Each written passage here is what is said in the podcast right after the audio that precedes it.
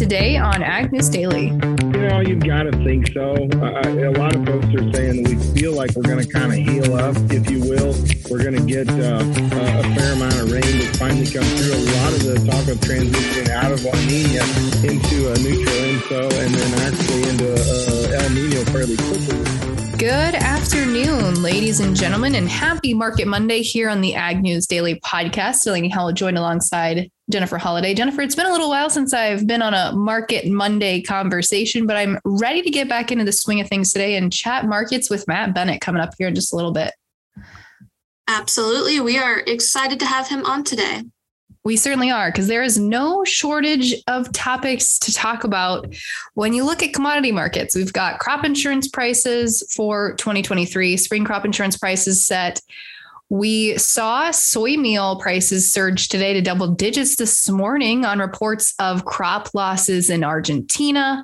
We still don't have a Black Sea Grain Initiative finalized between Ukraine and Russia. And so there's a lot of topics we've got to pick his brain on this week. And of course, Commodity Classic is this week. And I know Matt Bennett will be there uh, with agmarket.net. So we'll probably have to get his take on what he's expecting to see down in Orlando this week as well. All the great topics to hear. And I'm sure our listeners are super excited to learn more about them all, especially Commodity Classic, because that's going to be exciting. It certainly will. I decided last minute, our listeners may have picked up on it. I decided last minute, I think I should go. I probably need to be there. There's some things I've got to take care of. And ultimately, I decided I got to get some good content for our listeners, Jennifer. Absolutely. Got to think of them. And along with, you know, just getting some sun too down in Florida. That's true. Yes. I, I, w- I was having a little bit of FOMO uh, deciding whether or not to go and decided last week, okay, I should go. Tanner will be there. He's going to get some good content. I don't want to miss out. So I'll be there as well. Yes, I am a little jealous. I will be stuck here doing some midterms in the snow and rain. Well, sounds like we certainly uh, could probably use some rain in some parts of the Corn Belt region here as we're gearing up for planting season, Jennifer. Oh, yes. And that leads me perfectly into my first article that I have for you today on John Deere updating some of their series tractors for 2024. Three precision ag features lead the updates being made to John Deere's 7, 8, and 9 series tractor for the new model year. These three precision ag features are new Starfire 7000 integrated GPS position receiver, all new G5 Plus command center display, and available factory installed implement Ethernet. The company says its Starfire 7000 receiver features five years of repeatability and 73% faster pull in times, and is 17, 17% more accurate when using SFRTK when compared to previous models using SF3 signal. SFRTK provides year over year repeatability without a base station. Also, signal stability and reliability were improved to offer the highest level of guidance and accuracy ever offered by John Deere. The G5 Plus Command Center display features a 35% larger viewing area and 1080p high definition video resolution. The G5 Plus extended monitor is optional with the touchscreen display and higher video resolution, also being paired with faster processing. So it all sounds like some great technology improvements that I don't necessarily entirely understand, but they're going to do great things. And I do love learning about technology. So hopefully I can learn more about this in the upcoming future. I am wagering to bet we will probably see some of those updates there that you mentioned uh, discussed at Commodity Classic later this week. So hopefully we will to find a little bit more insight as to what some of those updates are there that you shared with us, Jennifer. Absolutely. I'm excited to hear more about it. I am as well. But one thing that's not so exciting for US agriculture shots once again have been fired here for US and Mexican trade relationships. As of this morning, we got official word that the U.S. Trade Representative's Office has requested formal trade consultations with Mexico over the objection of the limit to genetically modified corn. The USTR office last week announced the request for technical talks, excuse me, on Monday announced the request for technical talks after months of these informal discussions that we've been reporting on. Now, today, we saw official word that these talks are going to be moved to a more formal stage, Jennifer. And Secretary Vilsack issued some comments today regarding this move to take things here to more technical agreements. He said these consultations represent the next step in addressing the United States' concern with Mexico's biotechnology pra- policies. While we appreciate the sustained active engagement with our Mexican counterparts at all levels of government, we remain firm in our view that Mexico's current biotechnology trajectory is not grounded in science, which is the foundation of USMCA. We remain unequivocal in our stance that the science around agricultural biotechnology has been settled for decades. And he later went on to say that, quote, we remain hopeful that our concerns can be fully addressed. Absent that, we will continue to pursue all necessary steps to enforce our rights under the USMCA to ensure that US producers and exporters have full and fair access to the Mexican market. Jennifer, we just got word that he will be speaking at Commodity Classic, Secretary Vilsack, later this week. So I am gonna guess uh, there should be a media gaggle available to talk to him afterwards. I'm gonna do my best to hit that, and I'm guessing that this is going to be a topic of discussion that we for sure hear ag reporters asking him about. So more to come, I'm guessing later this week. Absolutely. We are looking forward to hearing more information on that topic. And staying on the not so great side note, I have a story on potential poison attacks for schoolgirls in Iran. Worried parents protested in Iran's capital, Tehran, and other cities on Saturday over a wave of suspected poison attacks that have affected schoolgirls in dozens of schools, according to Iranian news agencies and social media videos. The so far unexplained illnesses have affected hundreds of schoolgirls in recent months. Iranian officials believe the girls may have been poisoned and have blamed Tehran's enemies. The country's health minister said the girls have suffered mild poison attacks and some politicians have suggested the girls could have been targeted by hardline Islamist groups opposed to the girls' education. Jumping down further, it says that the schoolgirls were active in anti government protests that began in September, eh, where they removed their mandatory headscarves in the classrooms and tore up pictures of the supreme leader and called for his death which is predicted to be potentially where some of these poison attacks may be stemming from. Yeah, that doesn't sound like great news there for those people going Most on overseas. Not. Yeah, yikes. Well, Jennifer, in other overseas news here, as I mentioned earlier in the podcast, we saw soy meal today pop up pretty heavily on the day. That pushed uh, soybeans higher along with it. But we got some fresh estimates out late last week that the Argentine Argentinian soybean crop estimate is continuing to drop. Uh, soybean and corn advisor President Michael Cordonnier cut his estimate by nearly 2 million metric tons. He's saying Argentina is a mess. They had an unbelievably early frost where it went from 85 degrees to a frost the same week. I think that was just maybe the week prior to when I was in Argentina. Obviously, we've seen the heaviest drought, I believe, in 140 years, is what they told us when we were on the ground in Argentina.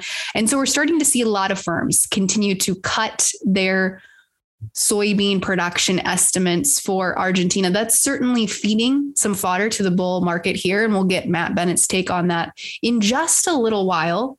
But here, stateside, we have a WASDE report coming out Wednesday morning as folks hit the ground in Orlando for Commodity Classic. So we'll see that released Wednesday, March 8th, 8th at 11 a.m. Central Time. And uh, the corn estimate here is at risk to be changed in this report. Since the February WASDE report, May corn prices have fallen over 30 cents at the lack of export sales. Likely, as we've seen Brazil's numbers come online, production come online there. So we'll get Matt Bennett's take on what he expects to see out of the WASDE report coming up in just a little while. Jumping Jennifer. into my next story, actually my final one that I have today, Brazil became the second country in the world after Argentina to approve planting of GMO wheat following a decision by the nation's biosecurity agency, CTN Bio. The approval request was made by plant genetics company Tropical Melhoramento e Genética, a partner in Brazil of Argentina's Bioceres, who confirmed Brazil had concluded a safety evaluation of HB4, providing full approval for its commercialization and cultivation in the country. Brazil plants about 3 million hectares with wheat mostly in southern states like Rio Grande do Sul and Paraná. According to Bioceres, its HB4 wheat is also approved for food and feed use in the US, Colombia, New Zealand, Australia, South Africa, and Nigeria, and for feed use only in Indonesia. So I would say that is pretty interesting information to look further into. I find GMOs interesting to learn about. So this was great for me to learn about this morning. Yeah. And as you were reading through that piece of news, I was thinking to myself, I'm pretty sure when we were in Argentina back in February that there were a few folks from Bioceres with us. And I think I could probably get us an interview to talk about the new wheat announcement, Jennifer. So I'll work on my connections there. Definitely. That would be amazing. Yeah, I think that would be a good interview to talk about and see how that will impact uh, the marketplace. So, with that, I have just one final piece of news here as well, and that is related to some protein labeling here for the US market. We have some clarity around a new proposed regulation that would restrict the quote product of the US label on meat, poultry, and eggs to animals only born and raised in the United States. The USDA on Monday issued this new proposed regulation, which would effectively close a labeling loophole that has previously allowed products to use such a label for beef and pork that was simply repackaged in the United States. President Biden called for a reassessment of that labeling as part of his 2021 executive order on promoting competition in the American economy and a commitment made in the administration's action plan for a fair more competitive, and more resilient meat and poultry supply chain. The White House said that this new proposed regulation will increase clarity and transparency by, again, closing the loophole there and only poultry, pork, and beef products born and raised in the United States would be able to have a product of the USA label. This would be a very, very big win for US farmers and ranchers. And US ranchers in particular have been pushing for this change for quite some time. So, this would be definitely a win for US agriculture and a step in the right direction, many are saying. Absolutely. That is very great news to hear for many of our producers across the US.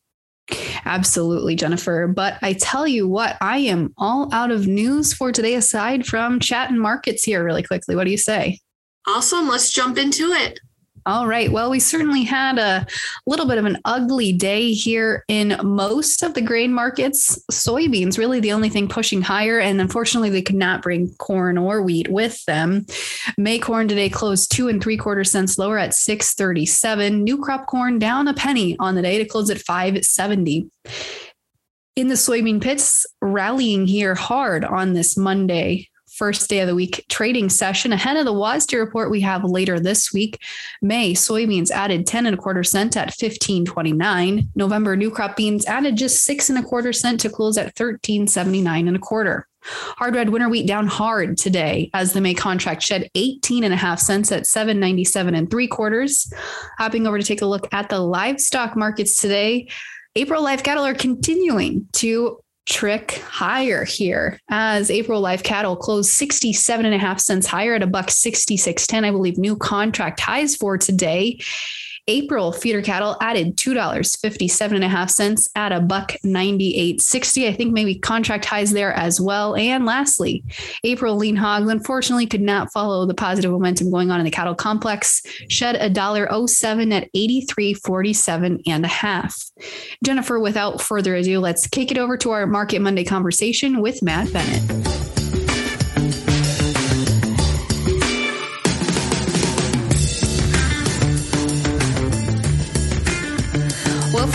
As promised, we are chatting today with Matthew Bennett of agmarket.net. Matt, super excited because we're going to get to see you in person later this week at Commodity Classic. Yeah, absolutely. You know, it's kind of a, oh, what do you want to call it? It's kind of a Super Bowl of of conferences, if you will. you know, it's always kind of the last big one, but it's all also the biggest one. You know, so um, you know, I've got the early riser Thursday morning, and I think doing. I think the first time I did it was in Phoenix, and I believe it was nine years ago.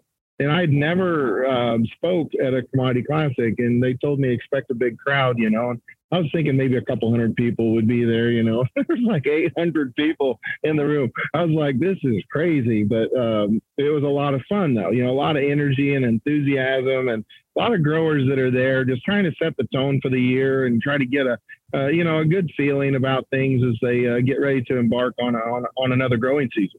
Absolutely. So, because you have the early riser session on Thursday, give us a little teaser about what you're going to share with folks.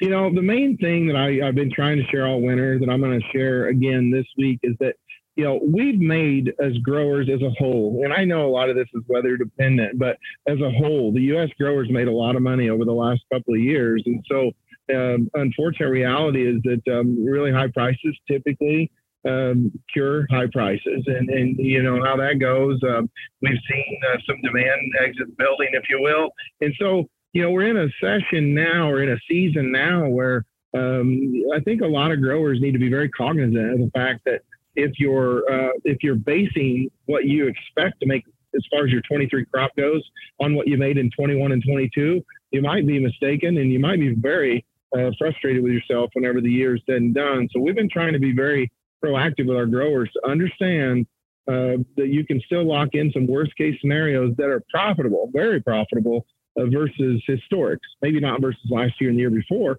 but versus historical type profit margins. If you can do that and still keep a flexible strategy, I think that's probably the best way to tackle this because I can see our balance sheet, uh, especially on corn, changing dramatically. You know, if we end up planting a 90 plus crop, and I think most of us feel that will be the case. You know, if you end up with trendline yields this year, it's going to make for a different balance sheet and a totally different discussion at Commodity Classic next year.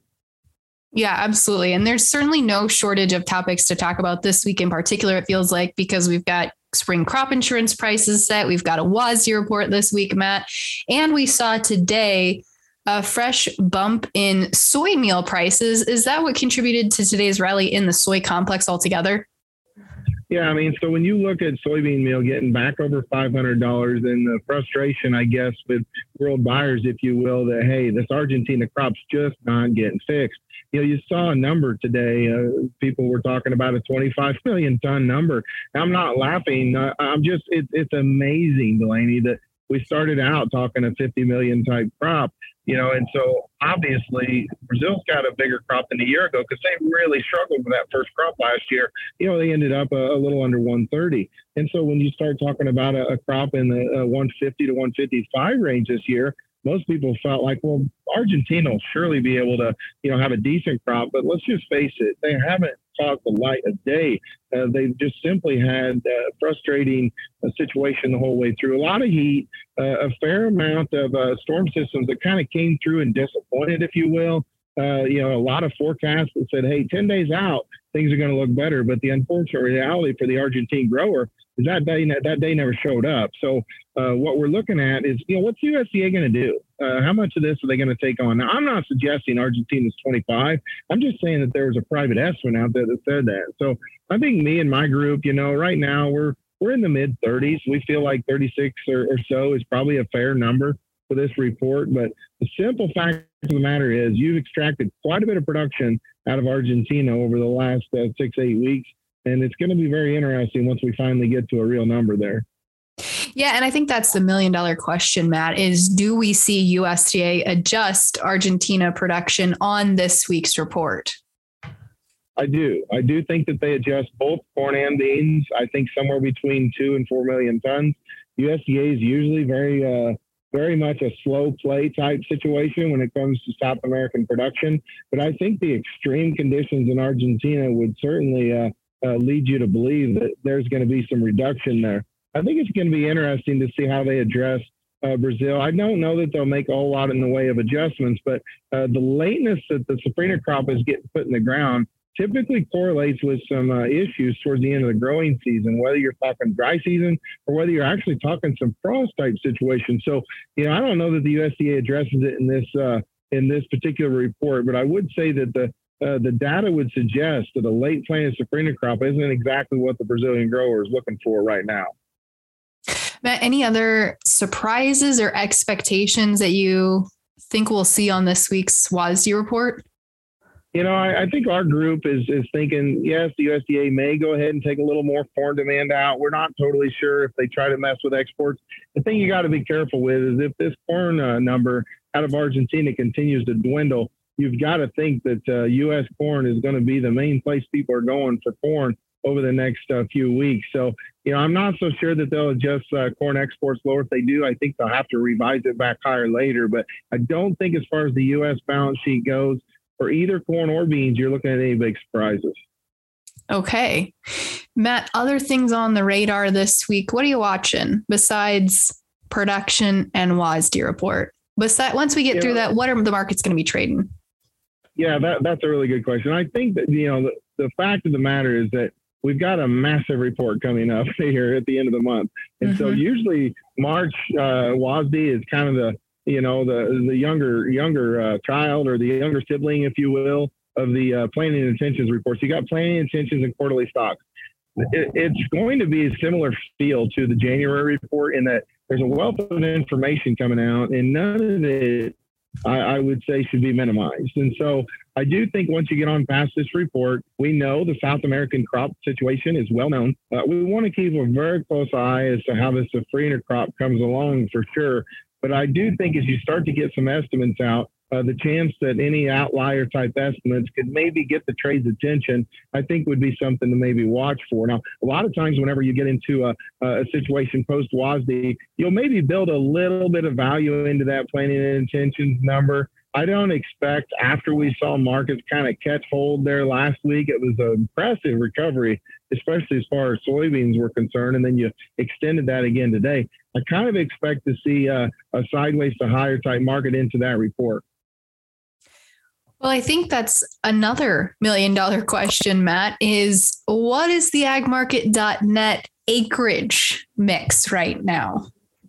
You know, we haven't submitted our final number. Delaney, at, at all the meetings I've done this winter, I've been using 91 and 88 for corn and beans. I think those are fair numbers. The USDA coincidentally came out with a baseline number of 91. As far as their bean number, I believe they were 87 and a half, but you know, um, they were fairly close uh, to what we were kind of thinking. Now, our final number is probably going to be fairly close to 91. I do think that some of these swing acres, um, there's no doubt beans have tried to work to get some of those acres, but at the same time, you've seen a nice reduction as far as what fertilizer costs are. So if you have a true swing acre and you want to go ahead and throw some fertilizer out there, particularly anhydrous, if a person's got flexibility and can take a tanker load, for instance, of anhydrous on the farm, you, know, you can get it well under a thousand a ton, which most growers in the fall, you know, we're paying 12, uh, you know, anywhere from 11 to 1300 a ton. So I think that uh, you still could get some of those swing acres to come in, but I do think you lose cotton acres. And then there'll be a big question mark on how many of these wheat acres might end up being abandoned if we don't see the Western Corn Belt heal up from this long term drought. Yeah. And just even some of the recent storm damage we've had across some of the winter wheat plain areas too. That's been something we've been watching here really closely. Is it all weather related trading that we've seen today with the sell off in hard red winter wheat? You know, you've got to think so. Uh, a lot of folks are saying we feel like we're going to kind of heal up, if you will. We're going to get uh, a fair amount of rain to finally come through. A lot of the talk of transitioning out of La Nina into a neutral ENSO and then actually into uh, El Nino fairly quickly would suggest that you should see some relief there. You know, you have a fair amount of snow cover in the Rockies, and you've uh, obviously had some drought relief out west this year when you get into the extreme uh, drought as far as west of the Rockies. So you know, you've got to think this environment's changing just a little bit. And I sure kind of hope that that's what we see. Uh, the one thing I would tell you, whenever you start talking about healing up in the Western Corn Belt, uh, obviously those guys and gals get that relief. But I'll tell you what, they could have some gigantic implications market. Uh, fact, you start retaining heifers, cattle on feed numbers, which are already quite a bit of what we saw a year ago, uh, boy, I'll tell you what, you could be looking at a dynamic situation, especially if the U.S. consumer doesn't back away from the table. Yeah, I mean that's the thing is live cattle and feeder cattle both have just been quietly in the background creeping higher. You know, you look at April live cattle chart today. Did we touch new fresh contract highs today, Matt? I believe so. To be honest with you, I spoke this morning and I've been driving. Uh, I know earlier in the morning we were up and then we kind of dropped back about a dollar and then we closed higher. I believe that we actually made a fresh contract high in your yeah. front month futures. But, um, you know, the thing about this fat cattle market essentially is that with your cattle on feed numbers, uh, you know, which think about it, our cattle numbers, the lowest we've seen in 60 plus years and you also have extremely low cattle on feed numbers. Um, bottom line is if the equities market can hold true and you get consumer confidence to at least hold together for the most part, I'll tell you what, you know, I, I could see these fat cattle uh, rallying another, oh, I don't know, 10 to $20, uh, depending on uh, time frame, depending on uh, a lot of factors. But again, also depending on are we going to retain heifers? Because I do think a lot of these folks are going to want to retain heifers if you're able to get these pastures to start growing again. But be very interesting to see. I do expect the real fireworks in this cattle market to probably happen closer to the end of the year. But as you know, it's a futures market, so I, I think anything can happen. Well, Matt, I think that's a good place probably to end us for today. Again, remind folks you're going to be floating around Commodity Classic this week in Orlando. Where can they find you at the booth if they want to come and ask you some questions for themselves? Yeah, so we've got an ag market booth. I've also got a couple three speaking engagements. Of course, I've got the uh, one there Thursday morning. To be honest with you, Delaney and Betsy is going to kill me. I don't know the number of our booth, but uh, I should know this. But I will tell you, it'd be very easy to find it. So it's plastered all over our website. Uh, if you go to agmarket.net, you can not only get some info about us and what we do, but find out where to meet us there at the booth. There'll be a lot of folks such as you uh, that we're going to try to interview and try to interact with and just try to, uh, you know, have a fun time being able to uh, provide some value for the growers we work with. Fantastic, Matt. Well, thanks again for joining us today on the podcast and looking forward to seeing you in Orlando. Oh, absolutely. Looking forward to seeing you too.